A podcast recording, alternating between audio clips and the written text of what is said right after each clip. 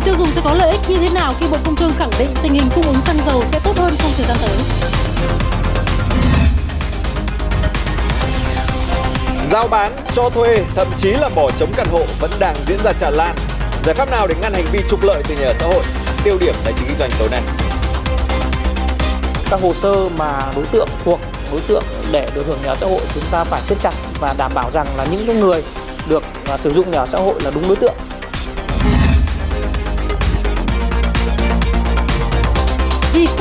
NFT đang gây sốt thị trường nghệ thuật? Xin kính chào quý vị khán giả, quý vị đang theo dõi bản tin tài chính kinh doanh. Và sau đây sẽ là những nội dung đáng chú ý trong bản tin. Thưa quý vị, trong báo cáo cập nhật tình hình kinh tế vĩ mô tháng 2 của Việt Nam vừa công bố, Ngân hàng Thế giới World Bank đã nhận định lạm phát của Việt Nam vẫn trong tầm kiểm soát. Cụ thể là World Bank lý giải chỉ số giá tiêu dùng CPI tháng 1 tăng 1,9% so với cùng kỳ năm trước, tương ứng với tỷ lệ được ghi nhận cuối năm 2021 chủ yếu do tăng giá năng lượng, đẩy chi phí nhóm nhà ở và giao thông tăng lên.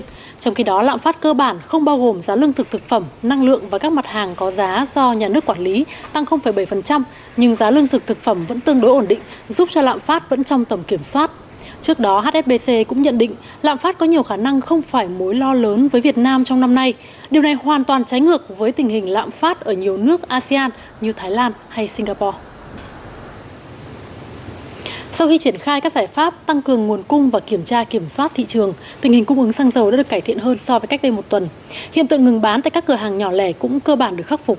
Bộ Công Thương nhận định tình hình vài ngày tới sẽ tốt hơn khi hàng nhập khẩu về nhiều và áp lực cho các doanh nghiệp sẽ giảm xuống. Nguồn cung xăng dầu từ sản xuất trong nước đang chờ những tín hiệu ổn định hơn từ nhà máy lọc dầu Nghi Sơn, hiện đang sản xuất với 55% công suất. Bên cạnh đó, Bộ Công Thương đã chỉ đạo các doanh nghiệp đẩy mạnh nhập khẩu. Điển hình như Tập đoàn Xăng dầu Việt Nam Petrolimex đã ký kết hợp đồng và tàu về liên tục trong thời gian gần đây. Đã nhập khẩu để uh, bù cái phần thiếu hụt nguồn cung từ Nghi Sơn kể cả tính kịch bản là tháng 5 khi mà Nghi Sơn nếu mà không tiếp tục hoạt động vận hành với công suất như hiện nay, đồng thời là có tính thêm cái số lượng tăng thêm 20 25% so với tổng cầu của năm ngoái để tính cái phương án đủ cái nguồn cung xăng dầu phục cho cái chương trình phục hồi kinh tế. Một số ý kiến cho rằng nếu tới đây diễn biến giá dầu thế giới tăng cao có thể đạt 100 đô la Mỹ một thùng, tác động tiêu cực đến kinh tế trong nước thì có thể phải dùng đến các công cụ khác như thuế, phí. Bởi giá xăng dầu tăng cao có thể làm vô hiệu hóa một số chính sách của chương trình phục hồi kinh tế. Song, theo đại diện Bộ Tài chính, các gói chính sách hiện nay đã bao trùm các vấn đề về xăng dầu. Cũng đã giảm cái thuế môi trường Ờ, 50% về cái mức ờ, 150 1.500 ờ, đồng trên lít đối với nhiên liệu bay. Và chúng ta cũng đã giảm thuế VAT đối với một số mặt hàng chịu thuế VAT từ 10% xuống 8% và tổng cái chính sách tài khóa đối với khoản thuế này đã giảm, dự kiến là sẽ giảm 64 ngàn tỷ. Và đây cũng là cái mức giảm gấp đôi so với năm 2021 trước cái diễn biến giá xăng dầu biến động như vậy thì chúng ta cũng rất là bình tĩnh và đánh giá cái ờ, tình hình diễn biến của thị trường và không nên ờ, đề cập đến cái vấn đề là ờ, giảm thuế phí đối với xăng dầu trong cái bối cảnh này. Trước thực tế, quỹ bình ổn giá xăng dầu của nhiều đơn vị dương cũng có doanh nghiệp đã âm. Đại diện Bộ Tài chính cho biết, theo Nghị định 95, với trường hợp các doanh nghiệp thực hiện trích lập và sử dụng nhiều dẫn đến quỹ âm thì sẽ được hoàn lại lãi suất vay trong việc vay vốn ngân hàng. Trong ngắn hạn, giá dầu thế giới vẫn tiếp tục tăng và tiệm cận mức 100 đô la Mỹ một thùng trong bối cảnh căng thẳng nguồn cung. Do vậy, Nhật Bản sẽ tiếp tục đợt xả kho dầu thứ hai để đề nghị phối hợp mà Mỹ đưa ra nhằm hạ nhiệt giá dầu trên thị trường. Theo đó, vào ngày 9 tháng 3 tới, Nhật Bản sẽ tổ chức bán đấu giá khoảng 1,64 triệu thùng dầu thô từ kho dự trữ quốc gia. Tháng 11 của năm 2021, Nhật Bản tuyên bố sẽ xả vài trăm triệu lít dầu theo đề nghị của Mỹ nhằm hạ nhiệt giá dầu cũng như đổi bớt lượng dầu cũ trong kho dự trữ quốc gia. Trong đợt bán ra lần đầu tiên vào ngày 9 tháng 2, Nhật Bản đã bán tổng cộng gần 630.000 thùng dầu. Và tiếp theo sẽ là cập nhật diễn biến của thị trường chứng khoán. Giao dịch khá là sập sình trong phiên sáng, nhưng sang đến phiên chiều thì tâm lý thị trường chứng khoán đã được cải thiện đáng kể và đã kéo chỉ số VN Index bật tăng mạnh 15,89 điểm lên mức 1.507,99 điểm. Cùng chung với xu hướng thị trường thì VN 30 Index kết phiên với mức tăng hơn 19 điểm. Rổ blue chip này đã ghi nhận sự áp đảo hoàn toàn của bên mua với 29 mã tăng và chỉ có duy nhất một mã giảm. Trong đó GAS là cổ phiếu tăng mạnh nhất rổ với mức tăng ấn tượng là 3,7%. Và tiếp theo sau đó là các mã như là MSN của Masan, POV Kép hay là KDH. Thanh khoản chưa thực sự cải thiện, nhà đầu tư nước ngoài giao dịch tích cực khi mua dòng hơn 800 tỷ đồng. Thưa quý vị, hôm nay à, Phó ban Quản lý Khu Kinh tế tỉnh Lào Cai Hà Đức Thuận cho biết là thông qua kênh liên lạc đường dây nóng thì đơn vị này nhận được thông tin từ Ban Quản lý Cửa khẩu huyện Hà Khẩu Trung Quốc thông báo tạm thời ngừng nhập khẩu hàng hóa do Covid-19. À, ờ, lý do bởi phía Hà Khẩu Trung Quốc phát hiện ca nhiễm Covid-19 mới từ nội địa và dự kiến sẽ phong tỏa huyện Hà Khẩu và tiến hành xét nghiệm toàn dân. Vào sáng nay, Bộ Nông nghiệp và Phát triển Nông thôn vừa tổ chức họp báo công bố chiến lược phát triển nông nghiệp nông thôn bền vững giai đoạn từ nay đến năm 2030, tầm nhìn 2050. Theo đánh giá của nhiều chuyên gia, đây là chiến lược đầu tiên về nông nghiệp nông thôn thể hiện rõ sự đổi mới về tư duy và để hiện thực hóa những mục tiêu đột phá của chiến lược trên. Ngành nông nghiệp tập trung đưa ra 9 nhiệm vụ định hướng và 10 nhóm giải pháp chính. Thông qua hình thức trực tuyến trên nền tảng Cụ thể, đẩy mạnh tái cơ cấu sản xuất nông nghiệp gắn với lợi thế cạnh tranh và yêu cầu thị trường, xây dựng các vùng chuyên canh có đủ hạ tầng thủy lợi, logistics và gắn với công nghệ chế biến. Vai trò của các địa phương được nhấn mạnh trong việc quy hoạch các vùng chuyên canh. Đề nghị là các tỉnh xây dựng quy hoạch. Chung của tỉnh thì cũng phải có những cái định hướng xây dựng quy hoạch ngành trồng trọt và ngành nông nghiệp một cách rõ ràng. Đặc biệt là phải gắn với những cái cơ sở hạ tầng thủy lợi giao thông để tránh cái hiện tượng là hôm nay đầu tư mai phá mai phá ngày kia đầu tư. Người đứng đầu ngành nông nghiệp cũng nhấn mạnh thời gian tới tiếp tục đẩy mạnh phát triển hợp tác xã tăng cường liên kết với các doanh nghiệp. Vì sẽ khó có vùng sản xuất chuyên canh, chuẩn hóa nếu người nông dân không hợp tác với nhau, vẫn giữ nếp sản xuất manh mún. Chúng tôi đang làm một chương trình quốc gia về hợp tác xã. Ờ, và bộ đang trong tháng 3 là phải trình với thủ tướng chính phủ về một nghị định về hợp tác xã nông nghiệp. Chính cái mắt muốn mình là manh muốn là nó lẽ là tự phát. Nó dẫn ra câu chuyện là nó không thiếu bình vững là vậy nó được mùa mất giá là vậy bây giờ để chuẩn hóa được một dùng nguyên liệu không phải dễ. Mình đâu phải quyền lực là bắt anh phải xây dựng ở vùng trồng chúng ta chỉ khuyến khích thôi à. Còn người nông dân, người ta tự lựa chọn. Ngoài ra, ngành nông nghiệp cũng phải hướng đến một nền nông nghiệp xanh, nông nghiệp sinh thái bằng việc áp dụng đồng bộ các quy trình, công nghệ, không ảnh hưởng tới môi trường.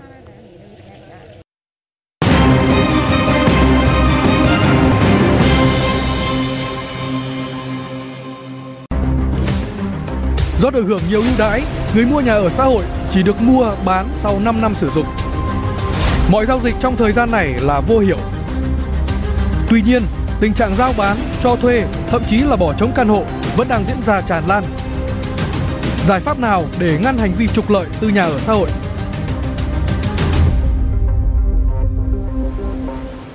Vâng thưa quý vị, trong khi giá căn hộ nhà chung cư tại các thành phố liên tục tăng chóng mặt thì nhà ở xã hội được quan tâm hơn bao giờ hết, bởi giá thành của chúng chỉ bằng khoảng một nửa so với nhà ở thương mại. Ví dụ tại Hà Nội, giá chung cư thuộc phân khúc tầm trung hiện vào khoảng 35 đến 50 triệu đồng trên một mét vuông, nhưng nhà ở xã hội lại chỉ có giá bán từ 14 đến 17 triệu đồng một mét vuông đối với trường hợp mở bán mới và khoảng 25 triệu đồng một mét vuông đối với trường hợp giao bán lại. Và chính sự chênh lệch quá lớn này đã khiến cho nhà ở xã hội dù bị cấm giao dịch mua bán trong vòng 5 năm đầu tiên vẫn trở thành mặt hàng hot trên thị trường. Ngoài ra theo kết luận của các cơ quan chức năng, gần đây nhiều vi phạm về nhà ở xã hội đã xuất hiện. Nhà ở xã hội Eco Home 3 tại quận Bắc Từ Liêm, Hà Nội mới bàn giao nhà hơn một năm nay. Tuy nhiên, những lời chào cho thuê với giá từ 4 đến 6 triệu đồng một tháng xuất hiện tràn lan trên các trang mua bán nhà đất. Một số trường hợp còn ngang nhiên giao bán anh ơi, căn này là căn thương mại hay căn nhà ở xã hội nhỉ? Căn này căn nhà xã hội Thế à? 66 mét vuông. Sổ đỏ thì cái này nhà xã hội nên chưa sang tên được đâu. Bây giờ nếu em mua là phải làm ủy, ờ, sang tên ủy quyền thôi. Tất nhiên ủy quyền này ra văn phòng công chứng. Được biết giá bán ban đầu của dự án này chỉ từ 14 đến 15 triệu đồng một mét vuông, nhưng hiện nay đang được giao bán lại khoảng 25 triệu đồng. Có nghĩa là chủ căn hộ sẽ lãi 10 triệu đồng một mét vuông. Một căn hộ hơn 60 mét vuông có thể thu lời lên tới 600 triệu đồng. Theo Sở Xây dựng Hà Nội, các cơ quan chức năng đã phát hiện và xử lý một số trường hợp mua, thuê nhà ở xã hội sử dụng không đúng mục đích như cải tạo đập thông hai căn hộ để mở rộng diện tích, cho ở nhờ, cho thuê lại hoặc không sử dụng. Báo cáo tại một số thời điểm trước từ các quận huyện cho thấy, một số dự án có hàng trăm căn hộ không có người sử dụng dù đã được bán. Vào thời điểm mở bán tại một số dự án nhà ở xã hội có vị trí đẹp ở nội đô, Ờ, rất nhiều người đã phải chen chúc nộp hồ sơ để giành quyền mua căn hộ. Một số dự án đã có tỷ lệ lên đến 1 trọi 7, 1 trọi 10, tức là cứ từ 7 đến 10 người nộp hồ sơ thì mới có một người giành được suất mua. Tuy nhiên sau đó căn hộ lại bị bỏ trống. Nhiều người bức xúc cho rằng đây là tình cảnh người ăn không hết, kẻ lần chẳng ra. Ờ, nguyên nhân chủ yếu là do cái việc giám sát, giám sát các đối tượng này. Thuộc trách nhiệm của ủy ban cấp quận huyện nơi có dự án nhà xã hội chưa thực hiện cái việc về giám sát, theo dõi cùng với các chủ đầu tư để thực hiện kiểm soát các đối tượng này. Tình trạng này cũng đang diễn ra tại một số tỉnh thành khác. Trong tuần vừa qua, Bộ Xây dựng đã chính thức có văn bản yêu cầu các địa phương tăng cường kiểm tra, giám sát về quản lý sử dụng nhà xã hội, làm rõ trách nhiệm của các tổ chức cá nhân có liên quan khi để xảy ra sai phạm, không xử lý dứt điểm. Thực tế ngay từ khâu xét duyệt, mở bán, rất nhiều dự án nhà ở xã hội có vị trí đẹp đã vướng phải những lùm xùm như giao bán suất mua với tiền tranh 200 đến 400 triệu đồng và chỉ cần trả thêm tiền là có được suất mua. Và sau khi đi vào bàn giao sử dụng, việc quản lý loại hình nhà ở này lại xuất hiện các hành vi tiêu cực. Trước thực tế này, các địa phương sẽ xử lý như thế nào? Chúng ta hãy cùng tiếp tục tìm hiểu cùng phóng viên Hoàng Anh. Vâng, thưa quý vị, Hà Nội là địa phương dẫn đầu cả nước trong việc thực hiện chính sách phát triển nhà ở xã hội. Trong vòng 5 năm qua, đã có khoảng 25 dự án nhà ở xã hội đã hoàn thành đi vào sử dụng. Rất nhiều người thu nhập thấp tại thủ đô đã có nhà ở nhờ chính sách này. Tuy nhiên như chúng ta đã thấy là những hành vi trục lợi nhà ở xã hội vẫn đang diễn ra tràn lan. Và hiện nay thì cái việc xử lý rất là khó khăn bởi vì chủ đầu tư đã bàn giao nhà và quyền sử dụng căn hộ thuộc về người mua. Trước thực trạng này thì Sở Xây dựng cho biết năm 2022 này Sở sẽ đẩy mạnh việc kiểm tra xử lý các hành vi trục lợi. Gia đình mua nhà ở đến đó rồi, tức là cái quản lý sau đầu tư thì thông qua việc kiểm tra đột xuất và định kỳ và nhất là ủy ban các quận huyện đã phải có trách nhiệm. Theo dõi về cư trú về thường trú tạm trú tạm vắng công an khu vực à, tại các cái địa bàn thực hiện kiểm tra thường xuyên. Và trên cơ sở đấy thì chủ đầu tư hoặc là ủy ban quận huyện sẽ phát hiện ra sớm hơn theo các luật sư, quy định hiện nay mới chỉ xử phạt chứ không có chế tài thu hồi nhà của các trường hợp vi phạm như giao bán hay sử dụng không đúng mục đích căn hộ nhờ xã hội. Ờ, các quy định mới nhất tại Nghị định 64 năm à, 2022 quy định về xử phạt hành chính trong lĩnh vực xây dựng thì là quy định rất rõ mà đã mua nhà ở xã hội mà cho thuê hoặc là bán lại khi chưa đủ điều kiện thì cái mức phạt hành chính từ từ 100 cho đến 120 triệu đồng. Các hồ sơ mà đối tượng thuộc đối tượng để được hưởng nhà ở xã hội chúng ta phải siết chặt và đảm bảo rằng là những cái người được à, sử dụng nhà ở xã hội là đúng đối tượng. Những bất cập từ khâu đầu vào, đăng ký xét duyệt mua nhà ở xã hội cũng diễn ra rầm rộ thời gian qua. Một số dự án chưa xong các thủ tục pháp lý nhưng đã bị giao bán các suất mua, sàn giao dịch nhận đặt cọc trước. Các doanh nghiệp triển khai dự án đã lên tiếng cảnh báo người mua nhà. Cái công nghệ thông tin hiện nay là rất là hiện đại rồi thì cũng đề nghị các các cái người mà có cái nhu cầu mua ở nhà xã hội nghiên cứu kỹ các cái quy định trên ờ, cổng các cái thông tin của các của sở xây dựng rồi các thông tin của chủ đầu tư khách hàng đến thì sẽ tư vấn cho khách hàng thì là tuyên truyền là không thực hiện cái việc mua bán ở ờ, để ờ, qua trung gian để tránh cái việc là khách hàng phải mất các chi phí không cần thiết. Đại diện Sở Xây dựng Hà Nội cũng cho biết, Sở đã xây dựng phần mềm cơ sở dữ liệu quản lý các đối tượng đã được hưởng chính sách nhà ở xã hội. Khi chủ đầu tư báo cáo danh sách dự kiến xét duyệt được mua, thuê nhà ở xã hội, Sở sẽ kiểm tra nhằm loại trừ trường hợp một người được hỗ trợ nhiều lần và trường hợp không đúng đối tượng. Phát triển nhà xã hội là chủ trương nhân văn nhằm đáp ứng nguyện vọng cải thiện chỗ ở của những người thu nhập thấp có nhu cầu nhà ở. Để chủ trương này đến đúng những đối tượng, việc quản lý từ khâu xét duyệt đến mua rồi vào ở tại các dự án nhà ở xã hội đang là vấn đề nóng đặt ra lúc này.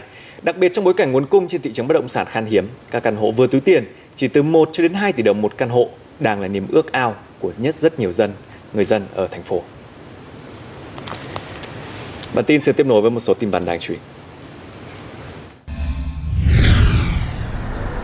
Cuối tháng 1 vừa qua, giá bán thép xây dựng trong nước tăng khoảng 200 đồng mỗi kg và tăng 300 đồng mỗi kg vào trung tuần tháng 2, giữ ở mức khoảng 16.600 đến 17.200 đồng mỗi kg tùy thuộc từng chủng loại sản phẩm và từng doanh nghiệp vùng miền cụ thể.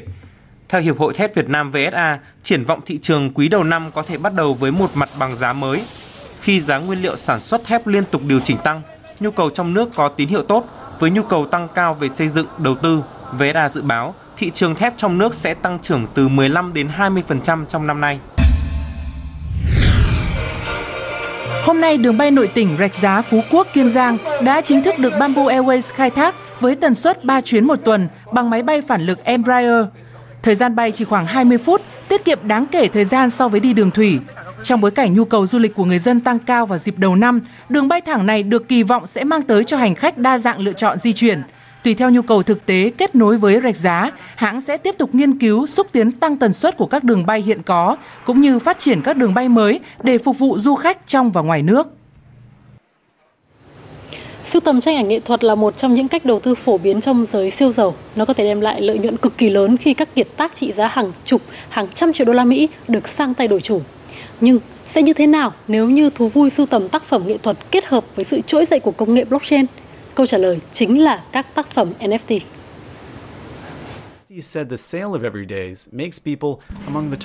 Beeple, tên thật là Mike Winkelmann, là một nhà thiết kế đồ họa người Mỹ. Mới đây, một tác phẩm hội họa số của anh này với định dạng quen thuộc JPEG đã được một nhà sưu tập NFT mua lại với cái giá không tưởng, gần 70 triệu đô la Mỹ. Nghiễm nhiên, Beeple vượt qua cả các danh họa như Frida Kahlo hay là Salvador Dali về số tiền mà các tác phẩm mình mang lại. Nhưng yếu tố khiến cả giới nghệ thuật phải chấn động là việc tác phẩm này chỉ tồn tại trên nền tảng số, chứ không hề có thật ngoài đời thực. Cam Rackham cũng là một trong những họa sĩ đón sóng NFT thành công. Đại dịch COVID-19 khiến các gallery và buổi triển lãm phải đóng cửa, và anh này đã phải chuyển hướng qua thị trường NFT như một phép thử. Cuối cùng, loạt tranh Chú bò phố Wall được thực hiện hoàn toàn bằng công nghệ chuỗi khối đã giúp Cam bỏ túi gần 800.000 đô la Mỹ khi loạt tranh NFT này được bán hết trong vòng có 32 phút. Tài sản số NFT đang có những kỷ lục khiến giới mua bán tác phẩm nghệ thuật phải kinh ngạc. Năm 2021 là năm bước ngoặt của tài sản số NFT. Giây phút bán tác phẩm của Beeple với giá hơn 69 triệu đô la thực sự đã khiến khái niệm về NFT bùng nổ trong giới nghệ thuật. Những họa sĩ như Cam hay Beeple càng có lý do để ca ngợi NFT vì một vài dòng mã hóa nhỏ trong mỗi tác phẩm đã khiến nó trở thành độc nhất vô nhị, xác nhận quyền sở hữu duy nhất một tài sản. Và khi sang tay chủ mới lần thứ hai hay lần thứ ba, họa sĩ vẫn sẽ kiếm được tiền từ giao dịch. NFT giúp các họa sĩ có tiếng nói hơn trong việc đứa con tinh thần của mình đang về tay ai. Tác giả nắm được vị trí của tác phẩm và cũng kiếm lời nhiều hơn mỗi lần tác phẩm của mình sang tay chủ mới. Thị trường mua bán sang tay đổi chủ các tài sản NFT cũng là phân khúc màu mỡ nhất. Mới đây, tờ Business Insider đưa tin, một bộ sưu tập tranh NFT với hình mẫu là các cô phù thủy với đủ hình dạng màu sắc đang có giá trị lên tới 20 triệu đô la Mỹ. Bức rẻ nhất cũng có giá 5.400 đô la Mỹ. Tuy nhiên, cũng giống như Bitcoin, NFT đang vấp phải một số vấn đề về pháp lý và kiểm soát thị trường. Nhiều tác giả đã phát hiện ra các bức tranh của mình bị lấy trộm và gắn công nghệ chuỗi khối vào để bán dưới dạng NFT trên các nền tảng như OpenSea. Tình trạng vi phạm bản quyền này diễn ra khá nhiều và các nền tảng bán tác phẩm NFT vẫn chưa thể khắc phục. Và thông tin vừa rồi cũng đã kết thúc bản tin tài chính kinh